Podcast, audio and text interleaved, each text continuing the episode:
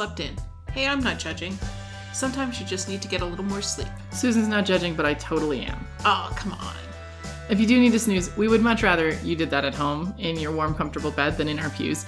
You can always catch up with the sermon later right here on the Sunday Morning Sleep In podcast. You'll still miss out on some things we think are pretty cool, like intergenerational interaction. You know, the church is kind of one of those few places you can do that. And the support encouragement that that brings. Some good music, perhaps, or charming children at children's time. And we won't be able to give you cookies or coffee following worship, but we'll give you what we can. I'm Kris Marshall. And I'm Susan Foster. We are United Methodist pastors in Reno, Nevada. We are not theological experts or homiletical harbingers of a new age. We're your average pastors helping our congregations think through life's big questions every week. We started this podcast, so if you're away from home, working, coaching your kids' soccer team, maybe you're just sleeping in, you can keep up with some of the ideas floating around the church. Each episode is a conversational version of a sermon one of us gave on Sunday. So, whatever day it is when you're listening to this, we just ask that you would keep an open mind and an open heart. And we're serious about that open mind and open heart. In fact, we don't actually think you have to believe everything we say.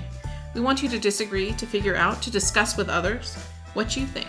But our sincere hope is in the midst of all of that, you will experience the mysterious, loving force in the world we know as God moving in your life as you consider this.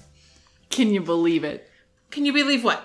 Can you believe it? No, what? Can you believe it? I don't know what it is, so I don't know if I can believe it yet. All right. So today I am talking about can you believe it, which is that I think we have a really hard time believing in things we have not seen. Oh, yeah, totally. So I recently heard about a little kid who tested his parents. Okay. He lost his tooth and didn't tell them. Oh. And kept it under his pillow for three days. Oh. And no money appeared. Should I put a disclaimer at the beginning of this episode? you probably should. no, no money appeared until he told his parents that his tooth had come out. And then the next day there was a dollar under his pillow. Okay.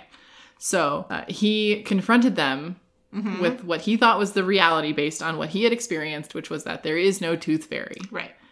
His parents, who are quick thinkers, said the parents are the intermediaries to the right. tooth fairy who have to let the tooth fairy know that tooths have come out, teeth right have been extracted in order to yeah make there has to be a, a, form somewhere right? There's a form you know it's online now oh but, it's just so nice. Uh, but can you believe it is really about how we want to test the things that are told mm-hmm. to us which mm-hmm. is i think not a bad instinct. Nope, nope. to test probably, the things. probably evolutionary powerful thing. But that we need to see it. And so uh, so we started with the story of thomas. We didn't read the gospel in church. Uh, we read a different scripture but we started with the story of thomas. Uh-huh. the story of thomas is about this guy one of the disciples the disciples have lost jesus yes. he was killed lots of weird stuff happens they're really freaking out they're convinced they are next right right right well, jesus has been killed like, by the state you know, you don't just take out the head of the mafia, you take out the whole family. And so they're waiting for the right. knock on the door that will announce their arrest and perhaps their own death sentence. Right. They're all freaking out. Thomas, being a practical sort, decides to nip out to the grocery store or for some milk and bread and maybe a paper to see what's going on. While he's out, the disciples have this amazing experience mm-hmm. where they they experience Jesus coming back and talking to them and the, it's a really powerful thing for them. Right. As it would be. Right? And then Jesus goes away, and Thomas comes home, and these people that he has left cowering in the fetal position in the corner are suddenly like bright and happy and ready to go, bouncing off the walls. Yeah, just just out there. And so of course Thomas is a little skeptical. Thinks there's been a massive neurotic break, perhaps. but uh, he's a little skeptical about what happens, and he says the snarky thing about unless I can I, see it yeah. with my own eyes, I'm not going to believe it. Right. You guys can say this happened, but I really need to experience it for myself. And so the question then was can we believe it before we have seen it? And so the scripture that we read on April 15th, we read it a little bit later than everybody else read it, was from Acts chapter 4, verses 32 to 35. And I this is out of the message. And I apologize, it's just as good out of any other version, but this is the Bible I preach out of because it's it fits in my hand well while I'm preaching. Acts 4, 32 to 35 says this the whole congregation of believers was united as one. And this mm-hmm. refers to the congregation that was made out of people post Pentecost mm-hmm. who had heard the story of Jesus told in their own languages and were therefore considered part of this congregation, which means it's about 5,000 people Right. Who all speak different languages. Right. They're all from different parts of the world. They're all very different people. They probably have different political leanings, different jobs and affiliations. Probably There's- different understandings of even the Roman Empire. Right. And so this group of people, these 5,000 people in Jerusalem, are the beginning of church. It mm-hmm. says, the whole congregation of believers was united as one, one heart, one mind. Hmm. They didn't even claim ownership of their own possessions. No one said, That's mine, you can't have it. They shared everything. The apostles gave powerful witness to the resurrection of the Master Jesus, and grace was on all of them. And so it turned out that not a person among them was needy. Those who owned fields or houses sold them and brought the price of sale to the apostles and made an offering of it. The apostles then distributed it according to each person's need. Hmm. So, you know, they were asking a little more than we tend to ask of our church people today. Mm-hmm, mm-hmm. They were sort of asking everything. Right. If we hold everything in common, then nobody will be without. And I think we have a really hard time believing mm-hmm. that. We, we have a hard time actually believing two things about this community that I think are relevant to us today. The first is that we can be that diverse and be of one mind. Yes. And the second is that if we are all generous, that we can actually help solve the issues that are related to poverty.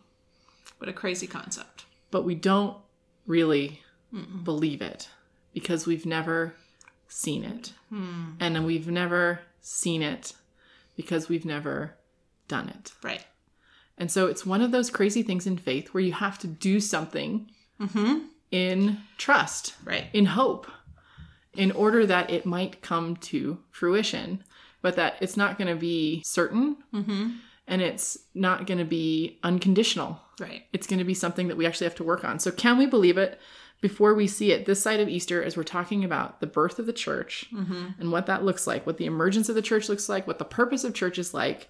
These are the two things that stick out for me it's unity and diversity, and generosity and poverty. Hmm.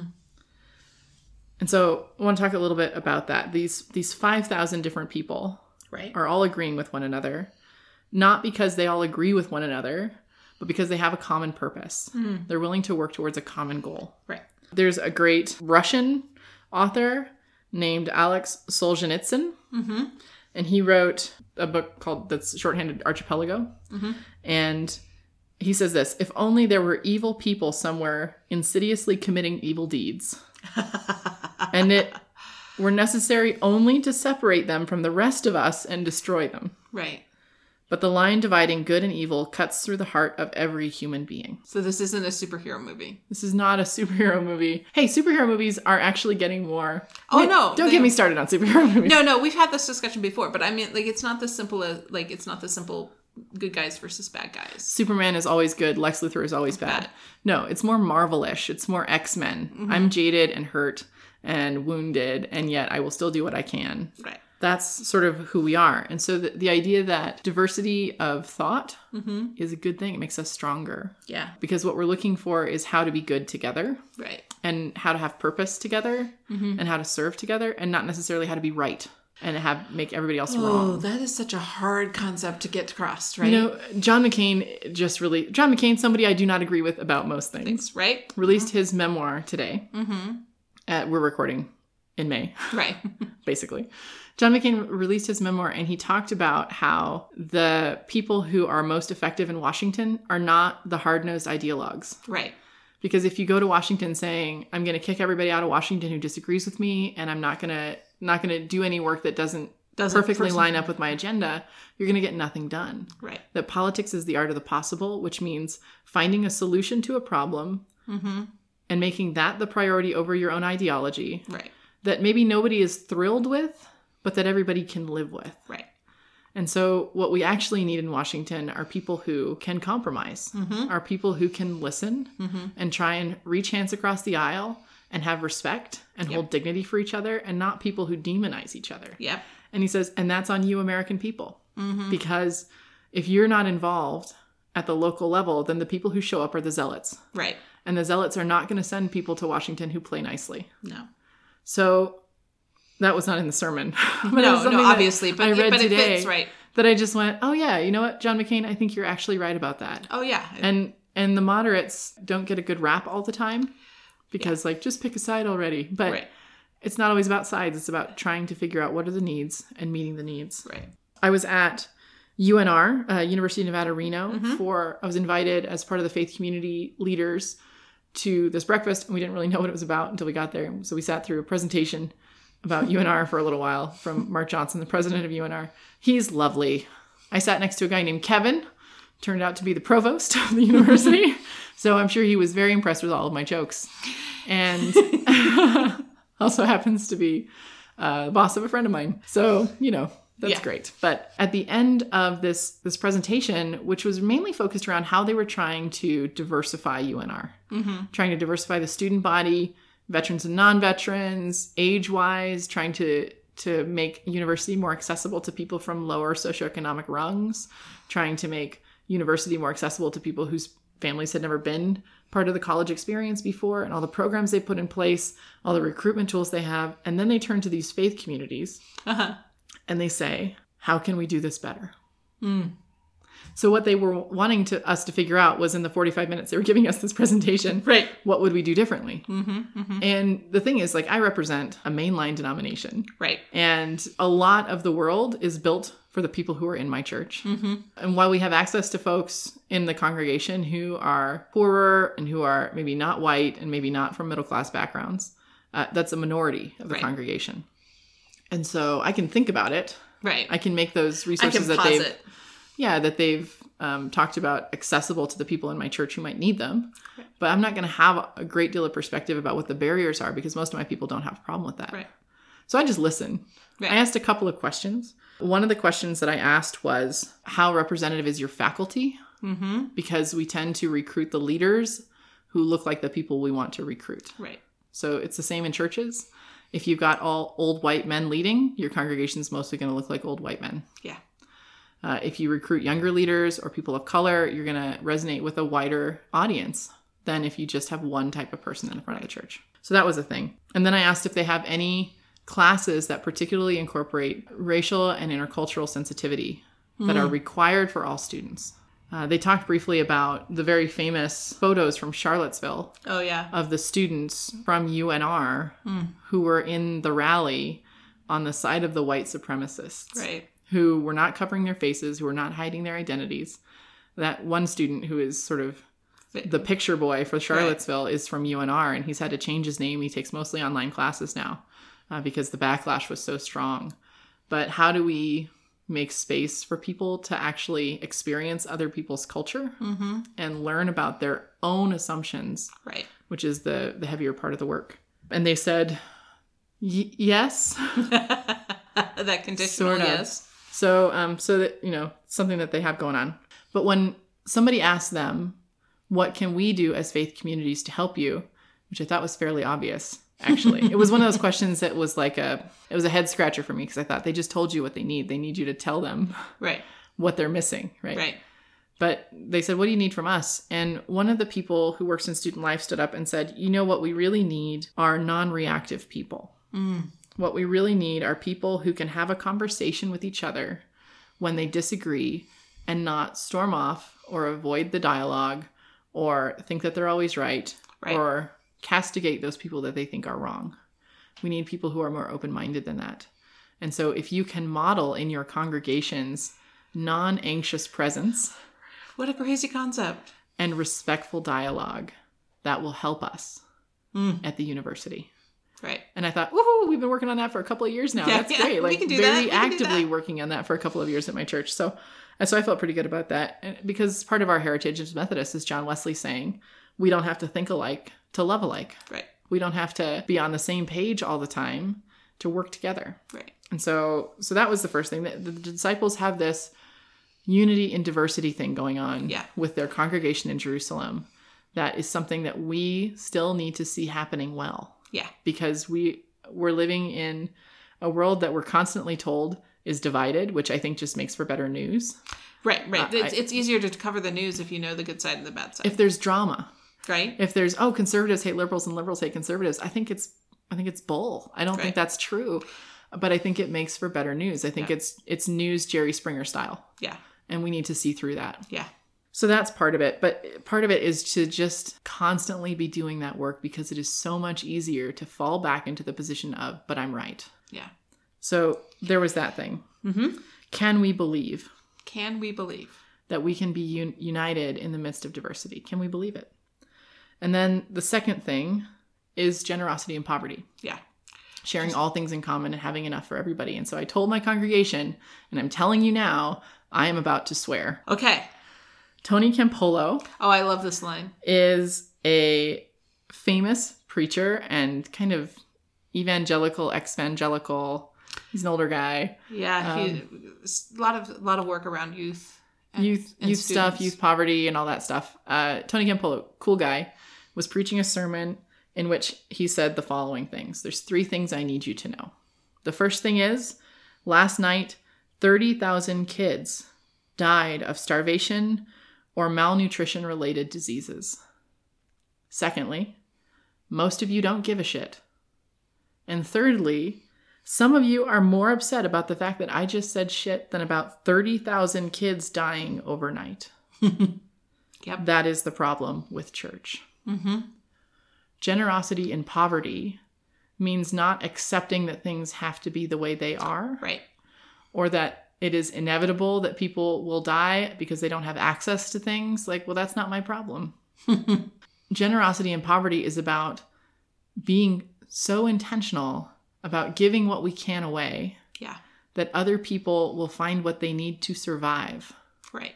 right? It's about making sure that we trust that God actually does work through money, Yeah. that money is not the root of all evil. The love of, money, is, the, root, of, all evil. And guarding our own stuff jealously is, what that. keeps other people from having what they need. Yeah. Particularly in a world where the income gap is growing at an astronomical, Astronomical rate. rate. We need to be taking care of each other. Yeah. So that's a thing. And I said, you know, uh, budgets are moral documents. Mm-hmm. They show us where our priorities are. And as somebody who works with budgets a lot, I can tell you that it's not always fair to compare line items. Like, it's not always fair to compare a fixed cost to a non fixed cost Right. and say, but look at the difference here because some things we can't change, right? Right. At our church, we know that the building is going to cost a certain amount of money to repair and maintain. Right. We know that salaries are going to cost a certain amount and are going to be increasing with Right. cost of living. We know that those things are true. But we can also look at where are we primarily investing our, our resources. And if we think the building is not just the building, the building is how we host weddings and funerals and worship and, And art concerts, concerts and, and- music concerts and, And outside groups. outside groups and work with justice um, justice issues and work with uh, people in poverty and work all of those different things then we see that the building is not just the building Right. the building is the place where we have to do the things that we need to do right and we see that staff is not just staff staff is about supporting the ministries that we care about Right. so we can look at budgets and see that they are moral documents this was the sunday after the saturday when we bombed syria Oh yes. and on that strike, we used 112 Tomahawk missiles, which cost about $1.87 million each, which means that that bomb strike, Mm-hmm. Just the bombs, not even including the, the- the, gas, not including the Airplanes. personnel or anything else, cost $224 million. The estimated cost to fix all of Flint's pipes so that the people of Flint will have access to the water that they need to survive is $55 million. Jeez. It's less than a quarter of one bomb, Bomb strike. strike.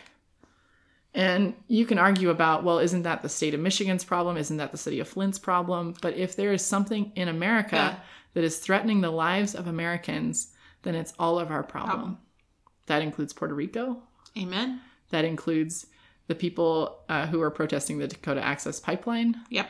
Uh, it includes everybody within the country. If there's something that threatens your way of life It's all of our problem. or your existence rather than your way of life, Life, it's it's, your existence. everybody's problem. Yeah. Budgets are moral documents. Can we believe that being generous will actually help us to take care of the people that we need to be taken care of? Can we believe it?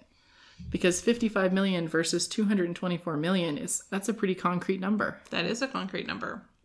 So then I closed with a story when I said, you know, people in the world are desperate to see this so that they too can believe it. Mm-hmm. And the only way that they're going to see it is if we're willing to show them. Right. We're willing to show them that we can get along even if we don't if we even if we don't agree. If we're willing to show them that we can be generous even in the midst of scarcity. Like if we show them, then they will have the opportunity to experience grace. Right. And if we don't show them, then they won't. One of our members was meeting with a friend at Starbucks on Wedge Parkway to do some committee planning. Mm-hmm. When she ordered her lunch, the young barista who was waiting on her said, Your lunch is on me. And she was stunned. When she asked him why, he said, Because of her t shirt. She was wearing a shirt that said, Love thy neighbor, thy homeless neighbor, thy gay neighbor, thy Muslim neighbor, thy black neighbor, thy immigrant neighbor, thy Jewish neighbor, thy addicted neighbor, thy Christian neighbor, thy atheist neighbor, thy disabled neighbor.